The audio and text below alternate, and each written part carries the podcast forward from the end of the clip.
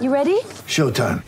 On May 3rd, summer starts with The Fall Guy. Let's do it later. Let's drink a spicy margarita. Make some bad decisions. Yes.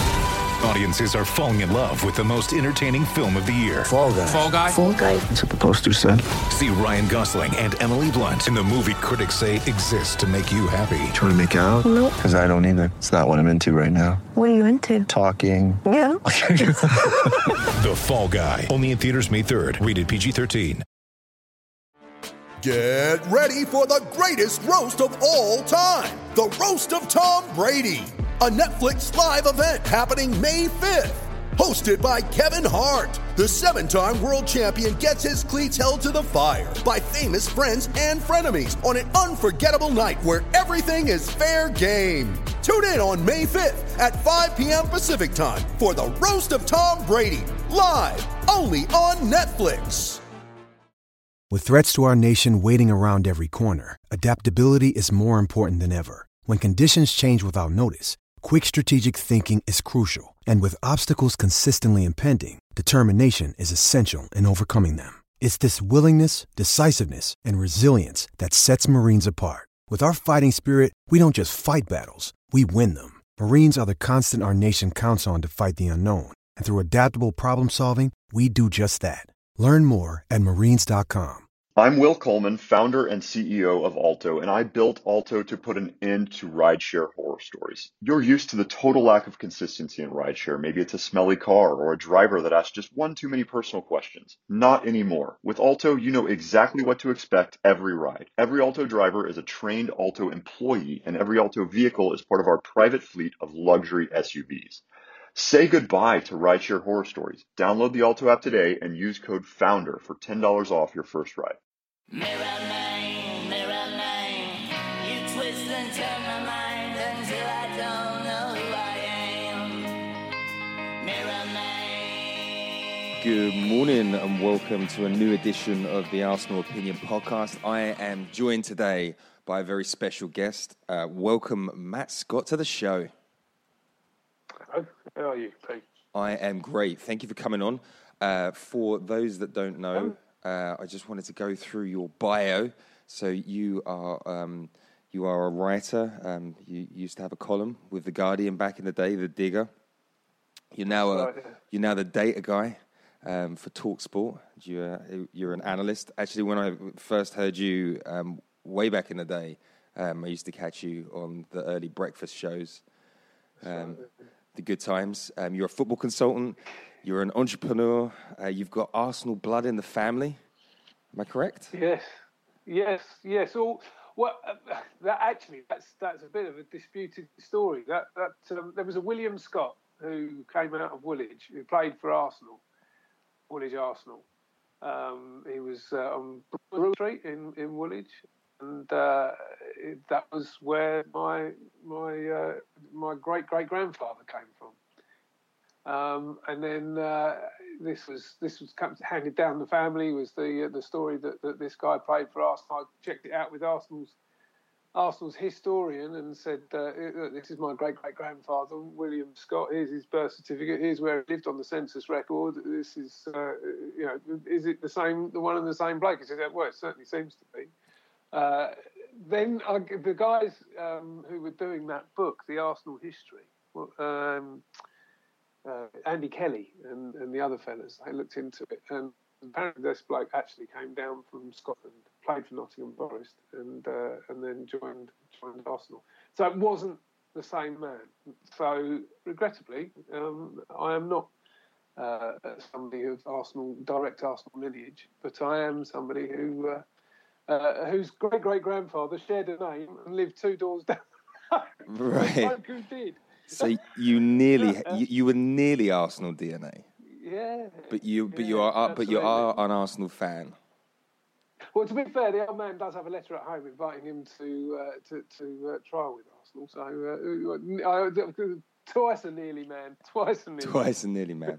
Lovely. And uh, so you go you go to do you still go to the Arsenal games? Have you got your your ticket there still? I, I did have my season ticket. We moved out of London to the Cotswolds um, four or five years ago. No, six or seven years ago. And uh, unfortunately, I had to give it up because my own boys have got quite promising football careers um, in the Football League academy system. So I'm not actually able to go and watch the Arsenal directly um, because when I've taken them to their footballing mornings on a Saturday and Sunday, uh, there's I just couldn't get into London. So So your third and Uh, final roll of the dice not- is is get the kids in there. Yeah, absolutely. Yeah, third time lucky, maybe. Who knows? I'm- Yeah, you I'm could take them down. Feeling good for you. Feeling good for you. Uh, and just um, just for those um, listening at home, Matt is a proper fan. I have I've never had problems going out um, around Arsenal, but we went to the Tollington once, and somebody threw a bottle at me from across the bar, and uh, you you went over and sorted it out for me. So um, fun fun story. Uh, so there's lots of exciting stuff going on in this international week. Um, it's usually a very difficult one to write for, um, but the the start of the season actually it's been quite interesting with Arsenal since um, since Raul opened the checkbook um, way back when. But before we get into the good stuff, um, or not so good stuff that's been going on, um, Arsene Wenger uh, thought that he was in for a role at Bayern Munich last week. He um, he was heavily linked. Uh, Honigstein came out and said, "I'm not sure that he's on the shortlist." And then it, the job seemed to get rescinded. But Wenger spoke to Bayern, and then yesterday, out of the blue, he's landed. Uh, he's landed the big one. He's running FIFA. Um, you've got quite a lot of expertise in and around um, the organisation of FIFA. Uh, Like, what, what what's going on? What is that? What is that job he's taken well, they, on? they basically, well, they've created a role for him, and I'm not really sure how big a deal this really is. Gianni Infantino is somebody who likes to uh, to sprinkle himself in stardust, likes to associate himself with the big names of football because it's it's good PR for him. Um, you know, his, his long-standing relationship with Luis Figo. He's got these uh, these FIFA Legends program that he's created. Um, and if you watch the, the video news release that, that, that FIFA put out, which has an interview from Arsene with Arsene in it, um, you sort of get the impression that, that Arsene was like, well, hold on a second, why should this only be for the players? Well, why can't I have some position within FIFA? I can't get a job in football, so so let me have something. Maybe I'm being a little unkind to him. Maybe, maybe I'm reading too much in between the lines, but certainly when you listen to what he has to say, that certainly was the impression I was left with. Um, because the role it doesn't it, it's never existed before. FIFA, you know, this head of global, global chief of football development. Football development, as far as FIFA is concerned, has always been about throwing money at at football associations around the world. Under the Sepp Blatter regime, very often that was politically motivated. Right. Um, whether or not this does mean that they're going to be professionalising that system, possibly. But then Arsene Wenger's skill set doesn't, it isn't one for, you know, d- doing major public procurement projects. That's not, that's not, not his his role, tea, and that's no. what, that's what it should be if that's what you are going to continue to do. Um, he's talking about very wishy-washy terms, improving the efficiency of coaching around the world. He's talking about, you know, improving uh, men's and women's football because women's football's a major deal now. Well, you know, when he was Arsenal manager, Arsenal's most successful team was the women's team, and after Vic Akers won the quadruple with the women's team, um, Arsene Wenger told him he had to concentrate on being the kit man instead. Um, so he had to relinquish that role. So I'm not sure he's got a particularly brilliant track record with women's football either. So I mean, look, there's a lot of people who will be really excited for him, and it's fantastic that he's now relevant again in football. Um, I think that you know Arsenal people, have, the, the, the, the full world has lost a tremendous amount of knowledge through through the way Arsenal people have been left behind after leaving the club, and I'm thinking most first and foremost of David Dein with this. Um, so you know, it can only be a good thing that he remains engaged with the game. But as far as I, as far as my, my suspicion, given that I have followed FIFA's fortunes for a very, very long time throughout my journalistic career, my suspicion is that this is just a PR move for, for Gianni Infantino. So don't don't wait with bated breath for any huge developments uh, led by Arsene Wenger. I, I, hope I'm proved wrong. I doubt it. I seldom am about FIFA, regrettably.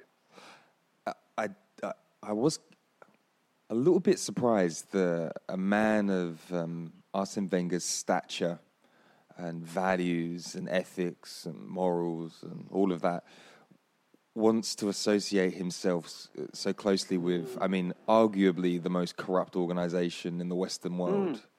Mm. Um, what do, what's your take on that? Is he going? Is he the good guy going in there to, to clean, you know, to, to break it from within, or do you just get to, No. you just get to a point? like what, how do you, you you can't fix FIFA, can you? No, no, no. Well, well, yes, you can, but FIFA is, is there is no intention to fix FIFA.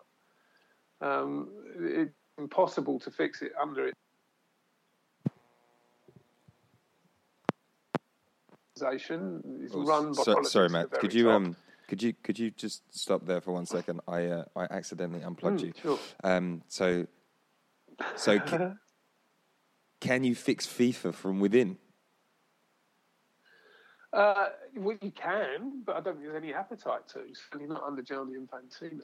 Um, it's a it's a deeply political organisation. It's only become more so under Infantino than before. I mean, a lot of the the, the, the internal uh, compliance methods that were introduced after Blatter or, or by Blatter towards the end of his regime actually have been stripped away under Infantino. And I would say that there is less scrutiny on FIFA now than there ever has been before. Uh, it's a politically motivated thing, as I say, but if you think about it rationally, FIFA has a, a, an illegitimate role within football. Uh, If you think that any, if you look at the football economy, it's got it's got a number of pillars. It's got the, the, the land, which is the stadiums. It's got the labour, which are the players. It's got the capital, which is the broadcasters who pay the money into the football club, the, spon- the, the, sponsors who do that. Yeah, and the land is the is the clubs and, and their stadiums. So those are the three main pillars of, of, of any uh, economy, and those are how they break down in football. You've got a fourth element, which is the regulator, which is FIFA, the global regulator, but that's also a commercial participant that demands use of the land and labour every four years for its for its World Cup tournament. It's now going to be doing that even more with its Club World Cup tournament, so that it can then draw capital towards it. How can a regulator of any of any economy act in that way? You know, it'd be like having Ofcom shut down the TV uh, once every four years, mind to have uh, Gary Lineker and every other major face from TV operate on their FIFA channel, or, or, sorry, on their Ofcom channel for, for, for four weeks every four years, and for all of the money that accrues within the broadcasting environment to go to Ofcom. I mean, uh, it just wouldn't work, would it? We'd all, we'd all think that was an outrageous thing to happen. But that's the way that FIFA is. Why do you think clubs continue with it? Why I, I always look at it. I mean, it's it's so grotesque what goes on over there, and um, you know you've got all of these billionaires that are, that are, that are buying into football now, and they have to send. I mean, what we're in our third international break of the season. I'm sure that there will be some injuries um, that could you know rock big club seasons. You know, e- even um, even the issue that Sterling's going through at the moment. Um, you know, he goes away on international break. He has an argument. Now everybody's um, focusing in on him and his attitude. Like this is the sort of thing that could, you know, offset his form a little bit. Why, why do why do clubs continue to allow this to happen, or is it just because? Because it's the regulator. they've, they're forced to. So you I mean, can't. that- you know, we, no they could club- never do a breakaway, or that would be more dangerous for us. that that is a you know football is so the, the, the current status quo of football is so entrenched that I, I don't see anybody being able to, to, to do that on a, on a grand scale. What what they end up doing, and, and this this is sort of the the muddling reforms that the, the the big clubs seek. You know, because it's always the biggest clubs who who pro- provide the players to the, the, the World Cup tournament. Um, those clubs are, are obviously uh, uh, making noises about breakaways every single time, putting, you know, hovering with their fingers over the nuclear button, and there are concessions made by the football establishment each time UEFA, you know, does what they want to. They capitulate over you know, Juventus's demands for for a, a more integrated European Champions League, you know, that, that kind of thing. Actually, the rest of the clubs, particularly the English clubs, pushed back against that. But you know, this is what happens: is the clubs they have this very powerful lobby, and, and by incremental reforms, they are able to, to, to push back against things. But what what FIFA has done, and this is a, again a political masterstroke by Gianni Infantino, is he's created his own Club World Cup and embraced the biggest clubs around the world to you know the Barcelonas, the Bayern Munich, the, the, the, the Real Madrids, and said, look, you can have an enormous amount of money that I'm going to raise from uh, from the Far East and from Saudi Arabia, from SoftBank, um, and pour that into into your coffers, but also retain a lot of it for, for myself. Um, and they get bought off. I mean, it's as simple as that. It is just a, a question of greed and money. I mean, you know, were you to redesign the football, the, the, the, football uh, firmament from from the bottom up, it certainly wouldn't look like it does now. But but unfortunately, this is, as I say, such an entrenched thing that, that you end up with this muddle, this this system that that benefits only those really, only those at the very, very top, and uh, the, the, apex of all of them, that pyramid is. Is, is Gianni Infantino. Whether or not his Club World Cup will come off, though, given the problems that SoftBank now have over all of their technology investments, SoftBank money, SoftBank mm. money is not uh, is not a sure bet. Uh, living in a WeWork no, really and Uber world, oh my God, absolutely right. Yeah, I would. Uh, yeah, it's a, it's a tarnished brand now. But then, you know, my, Masayoshi Son lost lost billions and billions of dollars in the dot com crash. The fact that people have been handing in billions and billions of dollars to make technology investments now in rather a frothy bubble period makes uh, very little sense to me. Yeah, Adam Neumann uh, certainly done well out of it. That's for sure. Oh, hasn't he? He just cashed in. He cashed in at the first opportunity, five hundred million. But sorry, yeah, five hundred million dollars of Uber shares. Almost a uh, two hundred uh, million dollar consultancy fee. Imagine that. Yeah. The, the, the neck, the neck, the neck on him. Um, so back back to Arsene Wenger. Um, just before we move on to the, the, the next section, uh, mm. he's uh, he's a, established guy. He had a he had a few rough seasons, but generally, you know, he kept uh, he kept Arsenal in the in the top four. He's charismatic. You know, he's a very yeah. interesting guy. He's a good figurehead. Yeah. Why do you think he struggled so badly to to get even a sniff at a top job in football? Because let's be real, the FIFA's not what he wanted, right? He wanted to be back at the he no, wanted to be in the dugout. Yeah, yeah, yeah, yeah. Because well, because of his delivery. I mean, his his you know his his actual meeting of his performance targets has been has been really poor. If you're if you're looking at the very highest elite level, he he sees himself as the Real Madrid manager in waiting as he was in the early 2000s. That's the way self-image still is, and that's you know that's that's natural that people should have that kind of a, a of a self-regard. Somebody of Arsene Wenger's stature and achievements but actually, if you really drill it into what are the KPIs at the very highest level of those elite clubs, the Bayern Munich, the, the Real Madrid, it is to succeed at the very highest level of European club competition. And he has demonstrably failed in that, um, given he has only one single European Cup final appearance, a runners up medal, to, to, to show for all those years 21 years of, of uh, what, was it, 20 odd years, 19, 19 years, I believe, of consecutive uh, qualification for, for the Champions League group stages.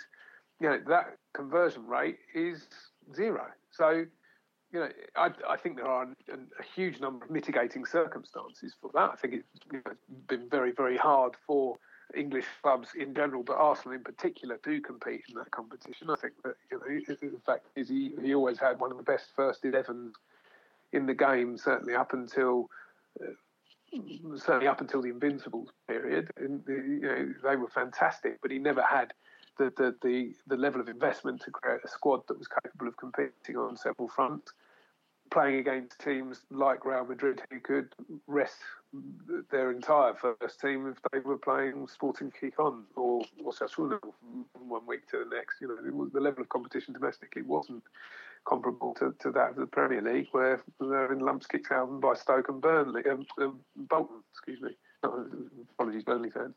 Um, you know, so that was that was never going to be possible. So I, I, I, think there are very good reasons why he didn't.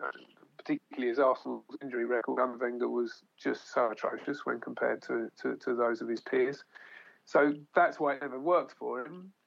Um, but you know, I don't think when you're looking at it through the eyes of a, of a recruiter, a, a president of Bayern Munich or, or, Barcelona or Real Madrid, I don't think you consider those because you would have to look at it through the prism of a fan uh, in the stands who would get quickly impatient with a man who didn't instantly deliver Champions League success. Yeah, you do. You, you do wonder whether the story would be different if, like Alex Ferguson, he would have you know, reworked his backroom team. And, you know, like the, the injury crisis. You know, he, he didn't he didn't bring in a, a strength and conditioning coach that was qualified until what 2014. Oh, yeah. I mean, you just imagine like just just a few tweaks, like uh, you know, post 2006, and maybe there would have been a, a couple of additional league titles. Um, just a, a, bit of introspection and a, a, bit of a build out of that backroom staff, and you, you wonder you wonder whether he would have got a taste for you know bringing in new talent, but he was very uh, uh, you know my way or the highway, wasn't he? And that's come back to bite him hard in the end. Well, he he was the most alpha of all the alphas. I mean, he he he you know refused to to, to take any advice from from outside sources. I think he's a you know he's a very urbane and, and sophisticated gentleman, and I, I, always loved his company. I had the tremendous privilege of, of his company for, for, for many years, but um, I I also saw his very many flaws as a manager. I think you've identified the biggest of them was his refusal to de- delegate. I mean, the creative destruction within Manchester United that, that Sir Alex Ferguson effected was was outstanding. He you know he, he made sure that the, that the environment for his players was constantly refreshed. I mean, I likened Arsene Wenger actually to Stelios Haji-Ioannou, who who was the founder of EasyJet, and what he did was extraordinary. He made a FTSE 100 um, airline company from just one single plane. And, you know, I think that's what Arsene Wenger did. And ultimately, Stelios Haji-Ioannou was voted out by his shareholders because he was still micromanaging his FTSE 100 company as if it were a, a, a, a micro cap company. And I think when he took over Arsenal in an environment where there was only one mega club uh, in the land. You know, the the other mega club was in seemingly terminal decline, from which they've still not recovered. Liverpool, you know, ultimately by winning that that, that title that's eluded them since Arsenal, you know, were, were the next team to, to win it after them in, in 1991 you know, it, it, was a it was a different environment, and he created a duopoly where there risked being a monopoly from because it was an environment that that, that could facilitate that by being the, the biggest club in London. Um, but he continued to operate when it became this European mega club with a huge 500 million pound stadium. You know, he, he still operated it with the whistle in his mouth on the training ground, which Sir Alex Ferguson would never have done you know, still being the, the, the, chief scout, still being the, the, the, lead analyst, such as he was. You know, there was there was no real data department under Arsene Wenger to speak of, not one that was not one that was used. To. Yeah. No, no, not you know, video analysis wasn't used. You know, all of these these modern tools. He would do all of the contracts for all of the players. You know, he would he would design the stadium as its architect. You know, there were so many different things. He was spread far too thin, and he couldn't prioritise uh, what was right for for that role. And so, if you actually look at his experience and the way that, that, that he has operated in that enormous role, role that outgrew him and his his ability to deliver, given his refusal to to adapt, he's absolutely the worst person to have as your chief of football development for FIFA because all he wants to do is, is be one man doing everything, and he won't be able to. Yeah, something very interesting in Wenger taking on a technical role, considering how how yeah. lacking in technical yeah. prowess he was by the end of his career. Totally, totally. Given, uh, given that te- technicals and te- technology had, had vaulted beyond him and, and his ability to deliver. So I, I did think it was quite interesting last season. I mean, obviously he's putting his name out there in the press with his um, you know continual flow of international break being sport segments. Um, Yeah, and yeah. I, I read a I read a story. Uh, it was Jurgen Klopp, and he said, you know, who would have known uh, five years ago that you know, you, basically your best friend in the training ground is you know the strength and conditioning coach. Like I have, I listen to him. I you know he he dictates to me what happens. And then a few weeks later, Yeah. Wenger came out and he said, you know. Too much listening to the data guy. The data guys think they run football now, and it's like, come on, Arsene. This is, you know, this is data to help, and you still see it as um, some sort of a, front to your, to your, to your gut feel. Yeah, Um, and uh, you know, therein lies another reason why he's not. He's, not, he's, he's regarded as, as as a man of uh, you know a different era, a dinosaur. If I should, you know, I shouldn't use that phrase, but but really, you know that's that's what's cost him his his opportunities at, at the very highest level with the Bayerns and the and the and the, and, and the Barcelonas and the Real Madrid since leaving Arsenal. And you know, I don't want to be ageist out here, but like it's very difficult to remain curious uh, and relevant in your in your seventies. I mean, like that's that, that's not that's not most people's peak. Um, I think that you know when you look at what Alex Ferguson did, it like every year that goes past, just to to to always be able to look inside and say, I, I could, we could be doing this better. I could I could be learning more. I mean, it just what what an incredible figure he was in the game. Yes, yes, yes. You know, yes. But he was a. He had an enormous number of flaws. Oh, but but all of those flaws were channeled towards winning. Um, I question whether or not they were with Arsene Wenger. I think he grew comfortable with comfort, um, and I think he prioritised that, making the lives of his players comfortable over winning. And uh, that was the fundamental difference between Alex Ferguson and, and Wenger. I mean, Ferguson had some egregious flaws um, that, Wenger didn't share, but Wenger had some fatal flaws that Ferguson didn't share, and it meant that one of them was immensely more successful than the other. And that uh, that's a nice uh, a nice segue into um, the next section of the podcast. Uh, I don't even know where to start um, because it's it, it because it it's it I seems because I know what the next section of the podcast is. yeah it's um I, I've titled it uh, Unai Emery. What are we seeing? But I, I, I think the everything that's going on at Arsenal goes far deeper than just the man who's sitting in the dugout at the moment, um, because uh, I- I think we're starting to see cracks in uh, in Don Raul's um, reputation, or we're, we're starting to see some. Uh, we're starting to see a, a different type of Arsenal in a post-Ivan Gazidis world. Like the PR is starting to struggle a little bit. We're doing some things that don't really marry up to Arsenal values. Um, and it looks like we're making some mistakes when we're looking at potential replacements. So, but we should just start on on the football.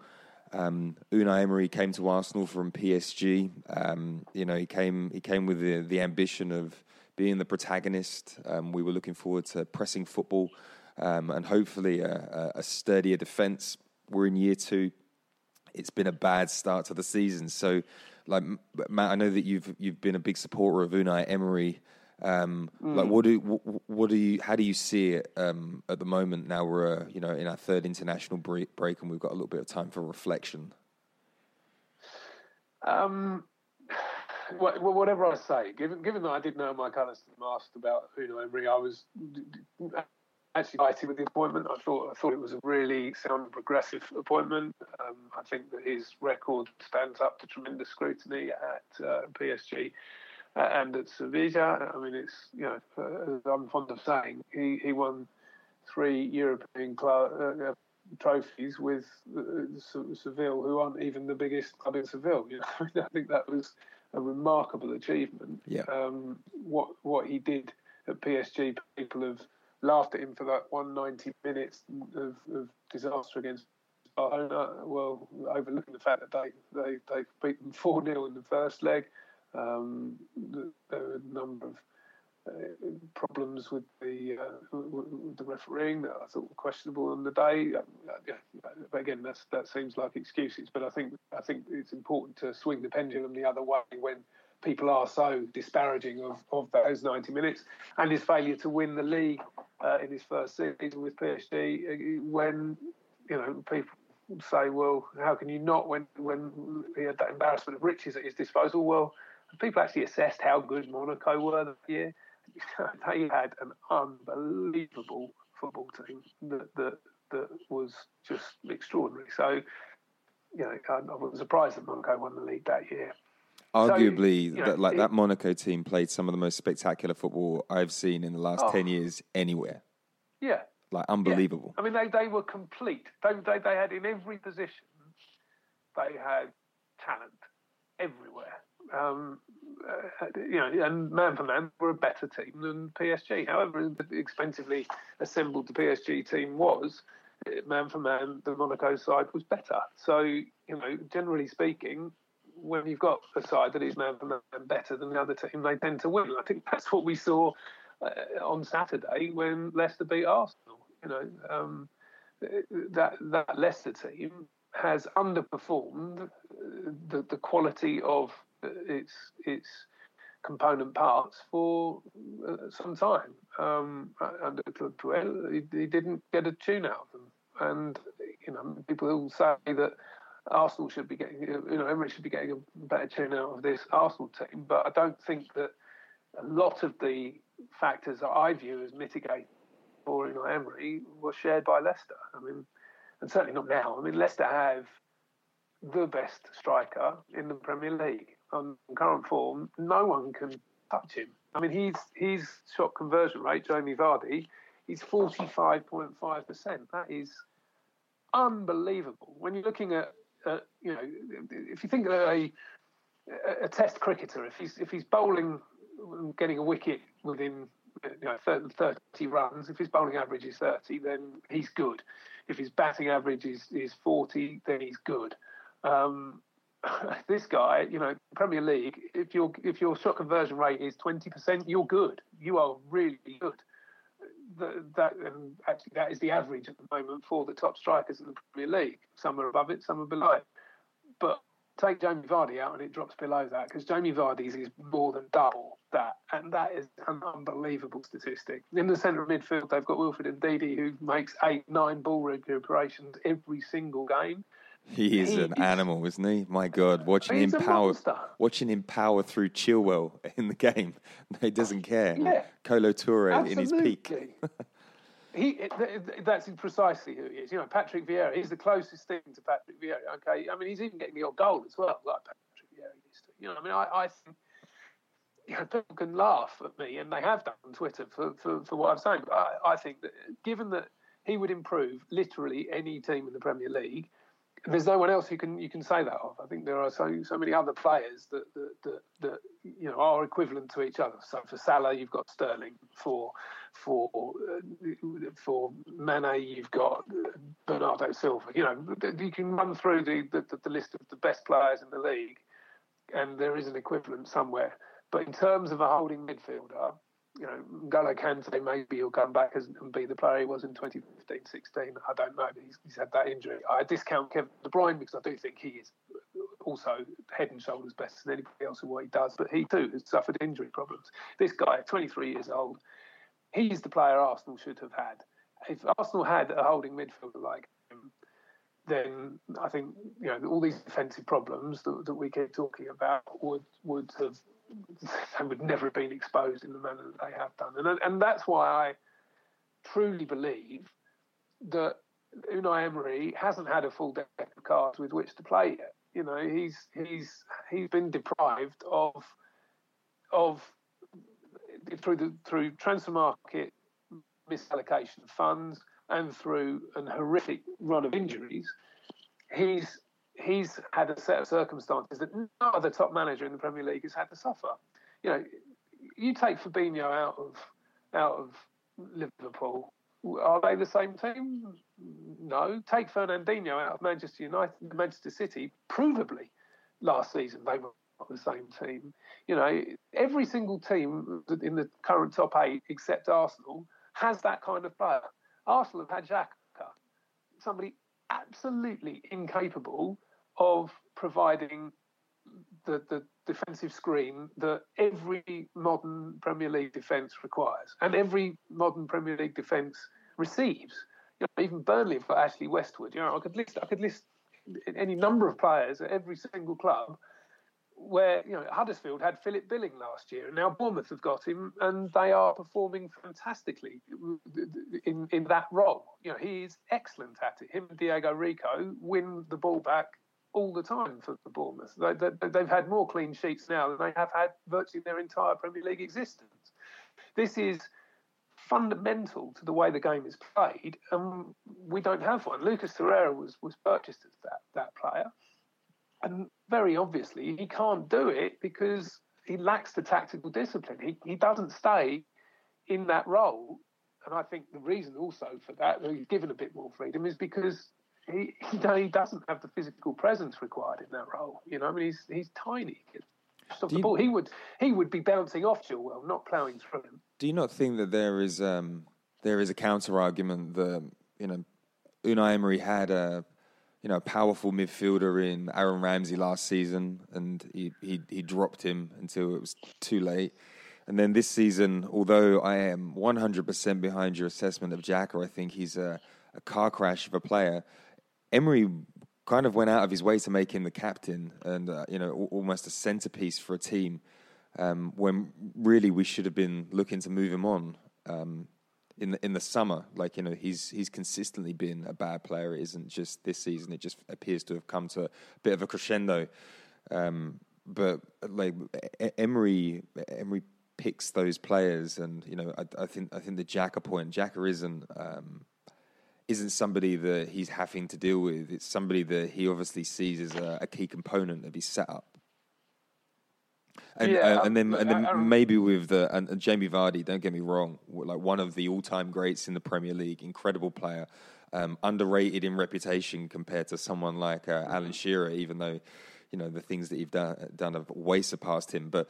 Um, you know, Aubameyang is also an, an incredible striker um, that I, I don't feel we service in the way that we could. So, you know, there's there's like for like there. Uh, Indeed, we don't have um, we don't have a counter um, to that, but like we still have a the, the deck of cards that Unai has is still quite an impressive squad. Um, I, right, okay, there's a lot there. Um, Aaron Ramsey isn't that kind of player. Yes, okay, he's physical, he's a box to box player, he can get forward well. He's not somebody who can offer that defensive screen, somebody who does that real, it requires a special level of tactical discipline to be able to stand in front of your, your defence and drop into that defence, actually, at times.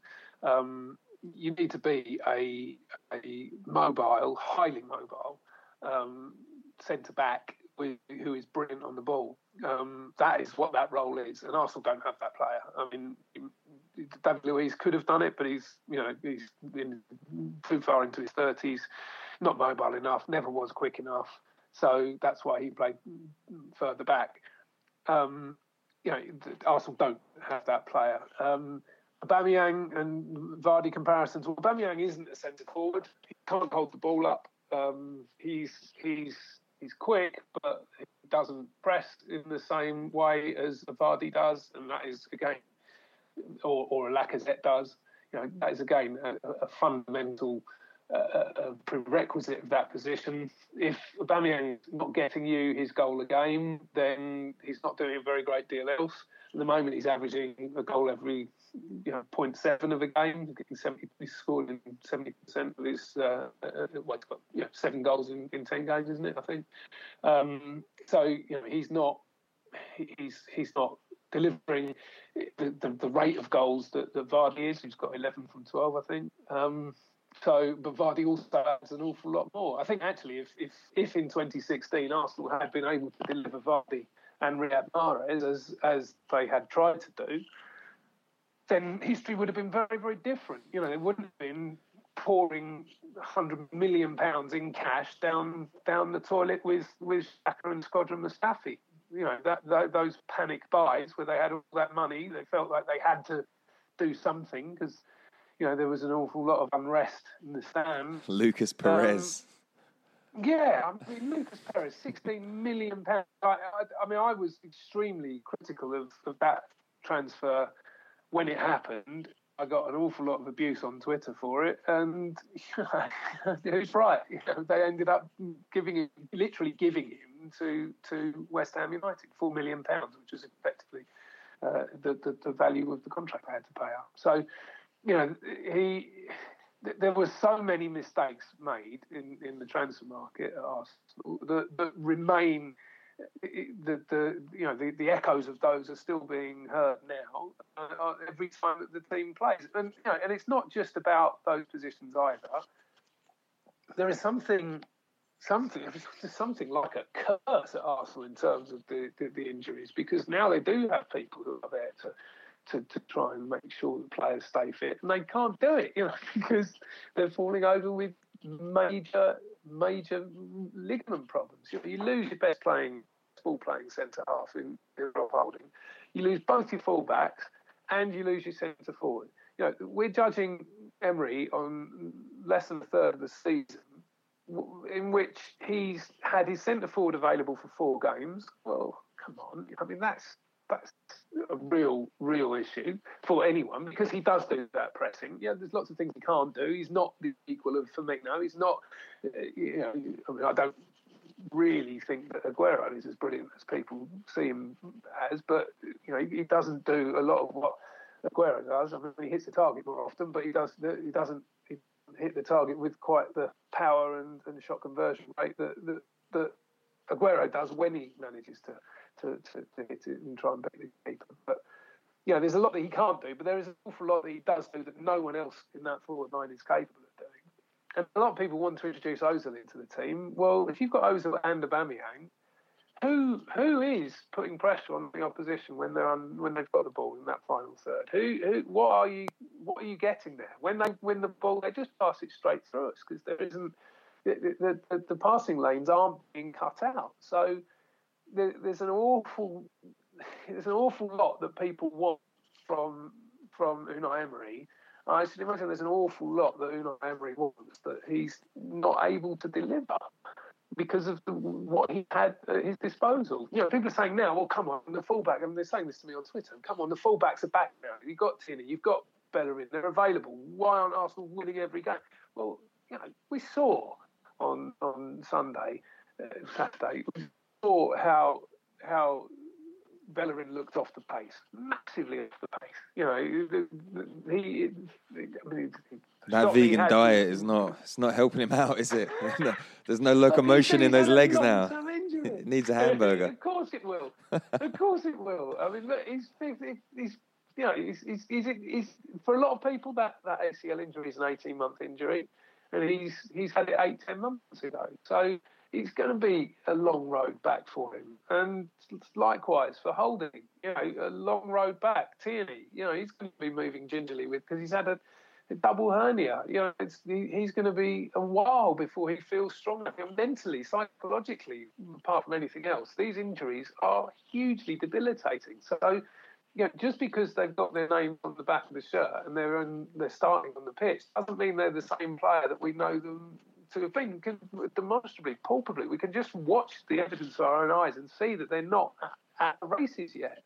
So to expect Unai Emery to be able to deliver, you know, points after points after points when when the, the team is is they're, they're not they're, they're not that good. They're just not that good. They lack the fundamental pivot role position. They don't.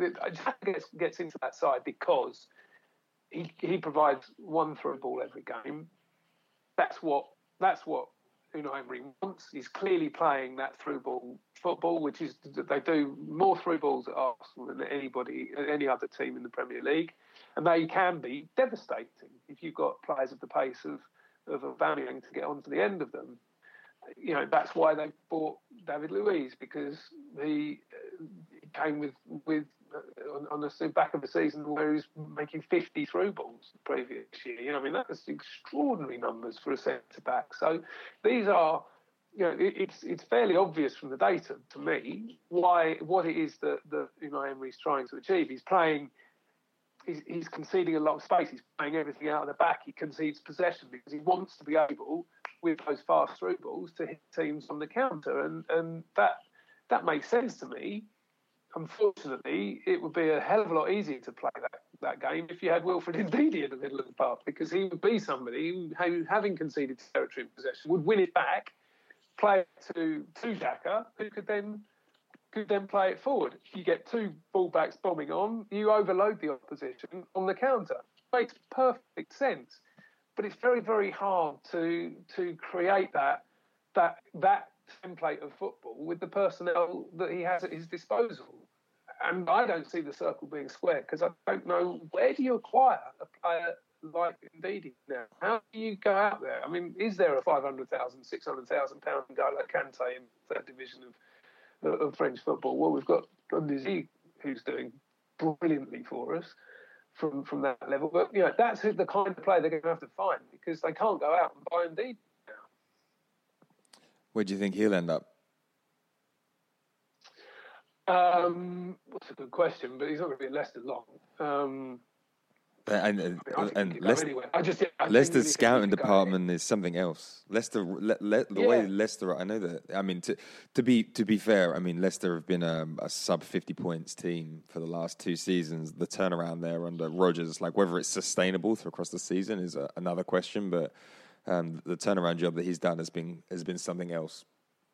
Um, Yeah, but you know, but that's not been difficult. That doesn't make him a master, you know, a, a, a master tactician or anything. I mean, all he's done is basically pander to Vardy. He saw that Vardy was the top man in that dressing room. He saw how Puel tried to face him down and ostracise him. He saw what that did to dressing room morale, and he decided to go the other way. And look, goodness me, what's he got? He's now got the best striker in the Premier League and a team behind him that's functioning. You know, it's not that's not rocket science. It doesn't make him a master tacti- tactician. What it does is reflect that that they were underperforming the quality of personnel they have. I look at the, the personnel at Arsenal, which you know we know for years and years has been eroded in quality because of all the things that we've already discussed. I mean, Arsene Wenger's flaws. He refused to to ad- adapt to to time to, to, to the times. It didn't deliver uh, the, the data led recruitment processes that have made Liverpool such an incredibly strong outfit now. You know that that's why Liverpool are so good because they have a, a, a recruitment department that is extremely well equipped in terms of its data analysis, and they have a manager who is 100% committed to that model. You know, Arsenal didn't have for far too long. Everything, everything went down the tubes.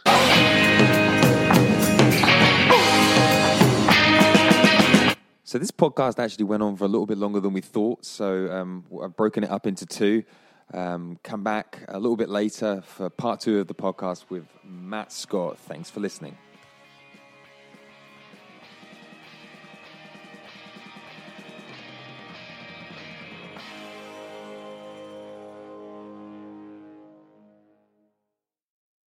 If you love to be remembered as the person who gives the best birthday gifts, I'm here to tell you that 1-800-Flowers.com is your ultimate birthday gifting destination. 1-800-Flowers has thoughtful and artfully created options that are guaranteed to deliver the best birthday surprise. Shop thousands of unique gifts at 1-800-Flowers.com for exclusive offers and great values. To order today, visit 1-800-Flowers.com slash tune in. That's 1-800-Flowers.com slash tune in. Sports Social Podcast Network. It is Ryan here, and I have a question for you. What do you do when you win? Like, are you a fist pumper? A woohooer, a hand clapper, a high fiver. I kind of like the high five, but if you want to hone in on those winning moves, check out Chumba Casino. At ChumbaCasino.com, choose from hundreds of social casino style games for your chance to redeem serious cash prizes. There are new game releases weekly, plus free daily bonuses. So don't wait. Start having the most fun ever at ChumbaCasino.com. No purchase necessary. Group. Void were prohibited by law. See terms and conditions. 18 plus.